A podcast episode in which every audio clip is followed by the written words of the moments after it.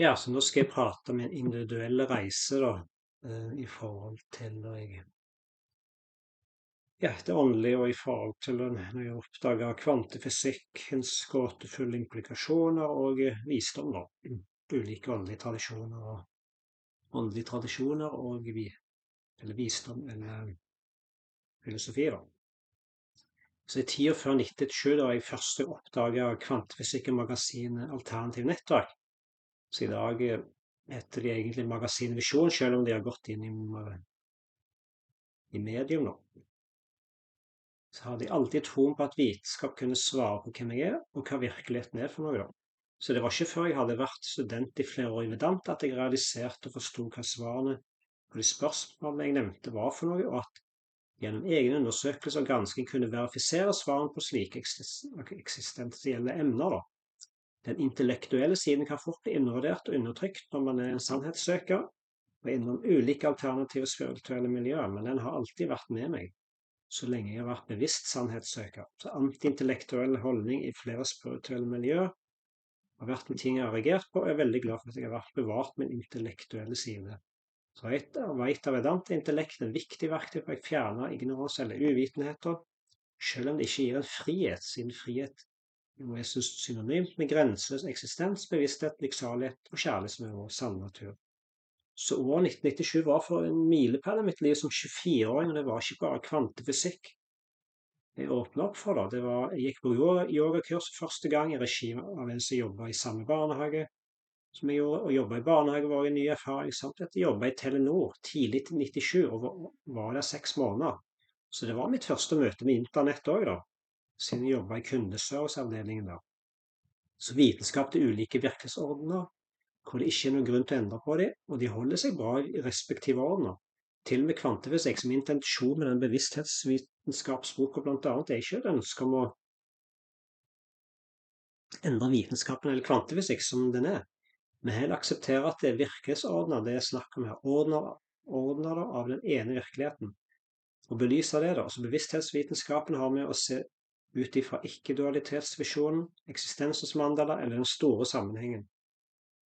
Det er flere vitenskapsmenn som har gode intensjoner, tanker og ideer om ulike emner av vitenskapen, og mitt første møte med de gåtefulle implikasjonene av kvantefysikken vil jeg dele sine helheter, og som inspirerte meg en del på, altså på min vei, da, intervju med F. David Pete, som samarbeider med David Boom over en periode i livet fra 1997, en artikkel som har satt sine dype spor i meg, og jeg deler smakebiter fra den med, deg, med deg da, i slutten av kapittel fem av boka Bevissthetsvitenskap. Selvgangsing av virkelighetens natur. Fra midten av 1990-åra ble jeg introdusert for meditasjon og yoga, og jeg vanka ulike New Age-miljøer til og med midten av 2000-tallet. Sjamanisme var også en del av mitt interessefelt over en stund. Og jeg er naturlig nok først opptatt av miljø og natur nå. En del reiser gjennom årene har det blitt til land som Peru, Egypt, England, USA og andre steder. da. Og etter hvert vil jeg også fortelle om India. da.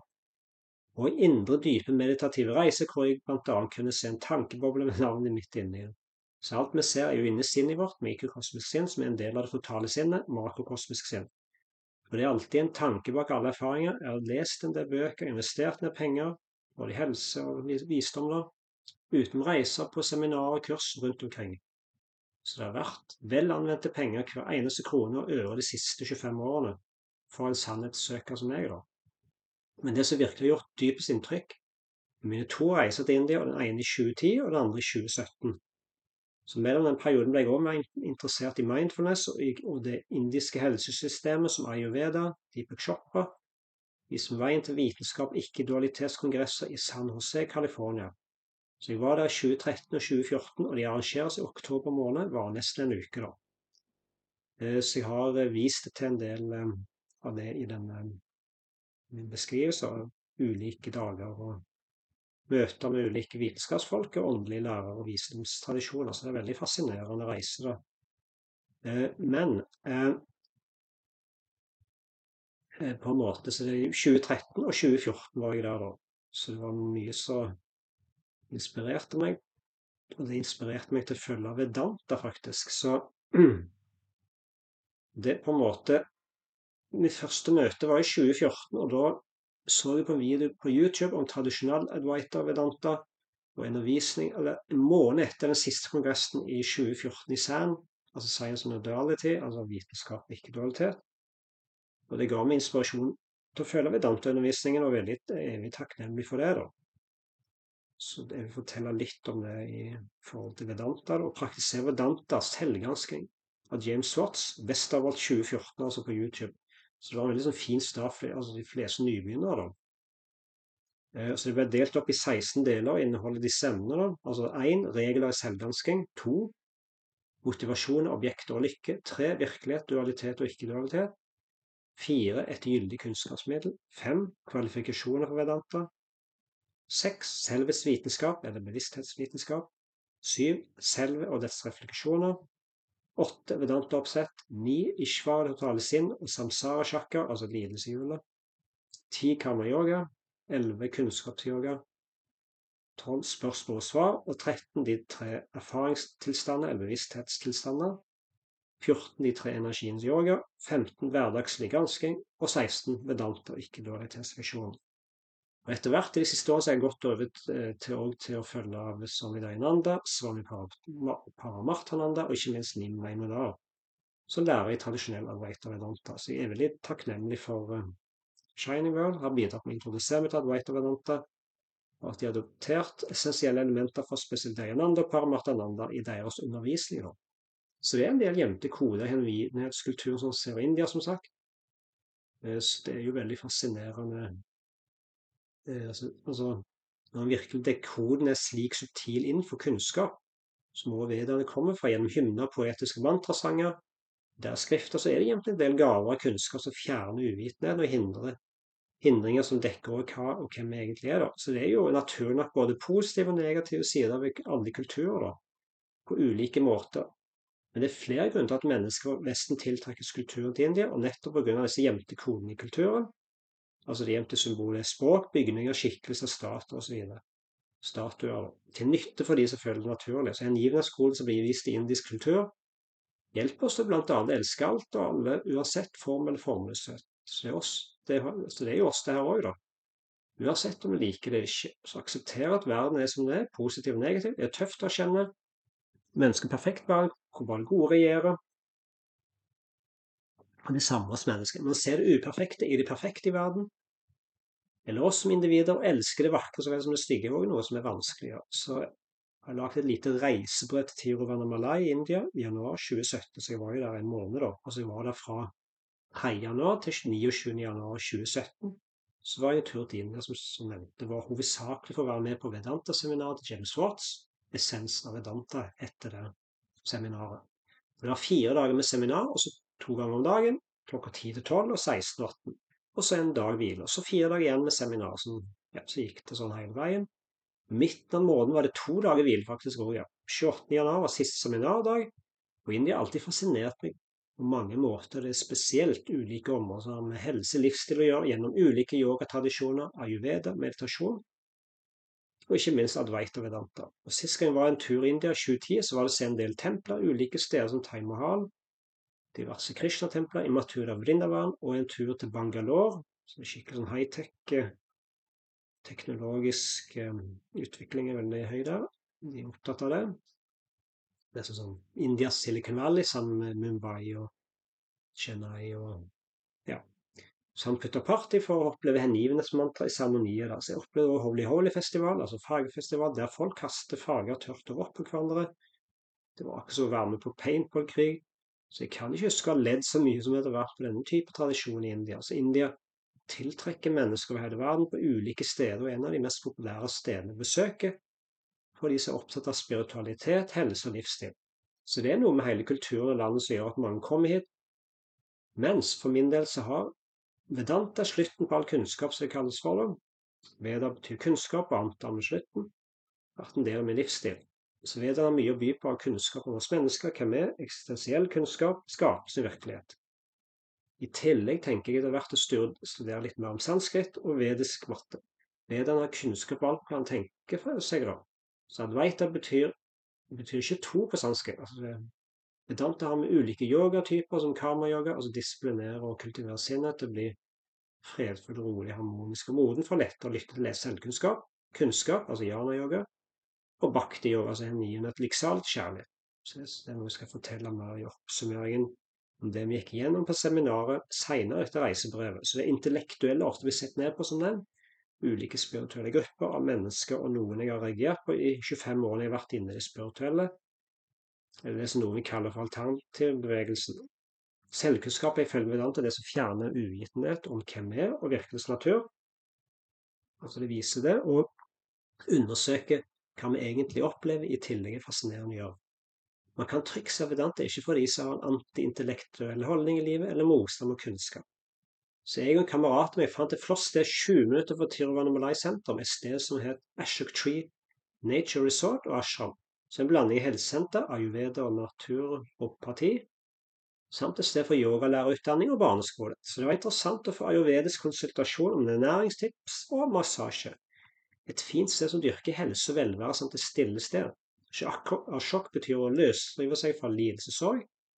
Så en jobber virkelig sine egne prosesser psykologisk sett, og det er naturlige folk som er opptatt av å finne svar på dypere eksistensielle spørsmål i livet og tiltrekke seg dette stedet. Så maten var solid, inkludert vegetariansk kosthold med gode råvarer, men det var uten animalsk protein. Så det tærer på min kropp, som gjør at både jeg og kameraten min dro flere ganger siste halvdel oppholdet til sted hvor man kunne spise animalsk protein, altså eggost osv. Så Blooming Lotus nær Agnilinga var et sted hvor de virkelig hadde kjærlighet til maten som jeg ikke vil glemme. da. Eh, kameraten jeg satt på med en rickshaw, altså tuk-tuk, jeg kaller den på det, var jeg i Peru i 2006-2007. da. Hver dag vi skulle til Vedanta-seminaret, som var ca. 20 minutter unna Ashok Tree Nature Resort, stedet som vi bodde på. Så kort fortalt på norsk betyr satsang å komme sammen for å diskutere vår sanne natur, som Vedanta viser oss. Og Det ledes av en lærer som er kvalifisert til å svare på spørsmål, en Vedanta-lærer. Så er tydelig at han, han, og hun er egentlig ikke en lærer, da, en guru, da, som, som skal få Gud seg opp til, men at han vil lære også bli vår egen lærer. da. Men altså, man tiltrekker seg Vedanta når man har den modenheten i sinnet sitt som skal til for å ta med selvkunnskapen, og metodikken for å fjerne uvitenheten om hvem vi er, og hva virkelighet er. Så en må gjøre jobben sjøl med å undersøke sine opplevelser osv. Har vi tvil og spørsmål, så kan vi stille en kvalifisert lærer spørsmål. Den tar ikke noe med ens personlige meninger, synspunkter og ideer. Den er 100 upersonlig, objektiv i sin metodikk og selvkunnskap, og denne kunnskapen har funker for mennesker og tusener i å frigjøre dem. Så det er jo en tidløs visdomstradisjon som alltid vil være her. Så det var rishiene, som nevnt. Så de fikk en del hymner ned gjennom kunnskap gjennom lyd noe som jeg har nevnt. Eh, så dette med at de, de hørte kunnskapen, og det kom ikke fra de, da, men det kom fra selvbevisstheten, skapes upersonlig skaper, som vi kaller for ishvar på sanskrit, og jeg bruker navnet totale sinnet. Så de hørte det gjennom vakasha, altså rometa, til hørselen. Altså. Og de hadde det som skulle til for å hente ned, som jeg har nevnt tidligere. da. Så Sanskrit er et språk som mange blir berørt av gjennom mantra og ulike tekster. Så det rører noe i oss i mennesker, som sagt. Vi gjennom Vedanta så gransker, undersøker, analyserer, kontemplerer, reflekterer og systematiserer Men selv det som kunnskap og metodikken lærer oss.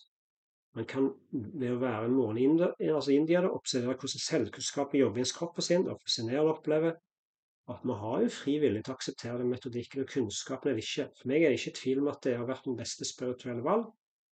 Å legge det meste jeg hadde kjennskap til, oppleve på hylla. Så trekke essensen ut av de, og la den upersonlige metodikken til Vedanta jobbe i kropp og sinn. Måten denne selvkunnskap jobber i kroppen sin, er veldig fascinerende å observere, som sagt. Hvordan den fjerner uvitenhet om min sanne natur. Så nå skal jeg forklare kort hva det seminaret handler om. da. Men altså Undervisningen var delt opp i tre deler. da, altså Essensen av Vedanta ble den het. Hva er navnet, da? Hovedemnet. Én kunnskap, karma, fri vilje, renselse og meditasjon. Og da var i teksten fra Bhagavad Gita kapittel 2-6. Del 2 er selve eksistensen, bevissthet. Da er teksten 'Inquiry to eh, Existence', det er altså eksistensens uh, gransking av uh, eksistensen, da, altså Panchadasi, utvalgte vers. Tre er bliss, altså lykksalighet, kjærlighet og hengivenhet. Teksten er kjærlighetens yoga, altså det yoga of lov, Naradi Bhakti Sutraene. Kort samla for essens av Vedanta-undervisningen Stole på følelser er ikke god basis for et lykkelig liv. En kan ikke løse problemer alene når en kommer til et annet. Det betyr at vi trenger hjelp til å få kjennskap om hvem man er. Så man yoga handle om passende handling og holdning til å løse emosjonelle utfordringer.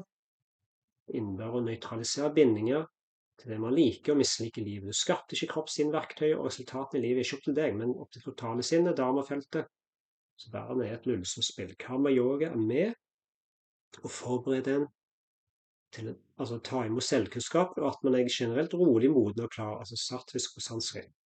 Kunnskapens yoga har med å lytte, altså shavana, kontemplere, analysere, reflektere, systematisere, som sagt, det er manana, aktualisere, assimilere, kontemplere enn i enidiyashana, og du lever lykkelig i verden. Du er hva du ønsker, tilfreds med å være deg sjøl, full, full, hel og komplett, og har ikke behov for at noe der ute skal gjøre en lykkelig eller hel. Det finnes bare sannhet, og ikke min, din eller andres sannhet. Du har tiltro til skriftene for å løsrive frigjøre fra binding til objekter. Løsning er selvkunnskap som fjerner uvitenheten om hvem du er. Man har hengivenhet til sannhet og kunnskap. Å vite hva man egentlig er, kjærlighet til seg sjøl, altså identifisering. En er fullstendig tilfreds som vi er. Vi forstår og aktualiserer hvem vi er. Så jeg har blitt presentert for, eh, for mye gaver i mine turer fra India 2010 og 2017. Eh, for mye gaver. Da. Og i ettertid den vediske visdom på ulike måter, og det har gjort at jeg kom til punkt i livet hvor jeg ønsker å dele med de som ønsker å lytte til kunnskap og visdom som jeg har integrert og fordøya noenlunde i meg sjøl. Sami Dainanda er et flott sitat som jeg tar seriøst hvor jeg er i livet nå. Undervisningen er en del av det spirituelle arbeidet. Altså. Det er ikke noe galt i å undervise noen. Hva en vet, sikkerhet bør en dele med andre. Sjøl noe så enkelt som kjanting, og det er veldig nyttig for personen å undervise. Så Yes, dette var noe jeg nevnte i 2019, altså slutten av 2019, i desember. Så det har jo utvikla videre, så har jo boka 'Begava Gitas visjon å se på verden som en intelligent og leve i harmoni med den òg kommet ut, og Visdomspodden og andre ting. Så vi kommer etter hvert, da. Yes, dette og dette.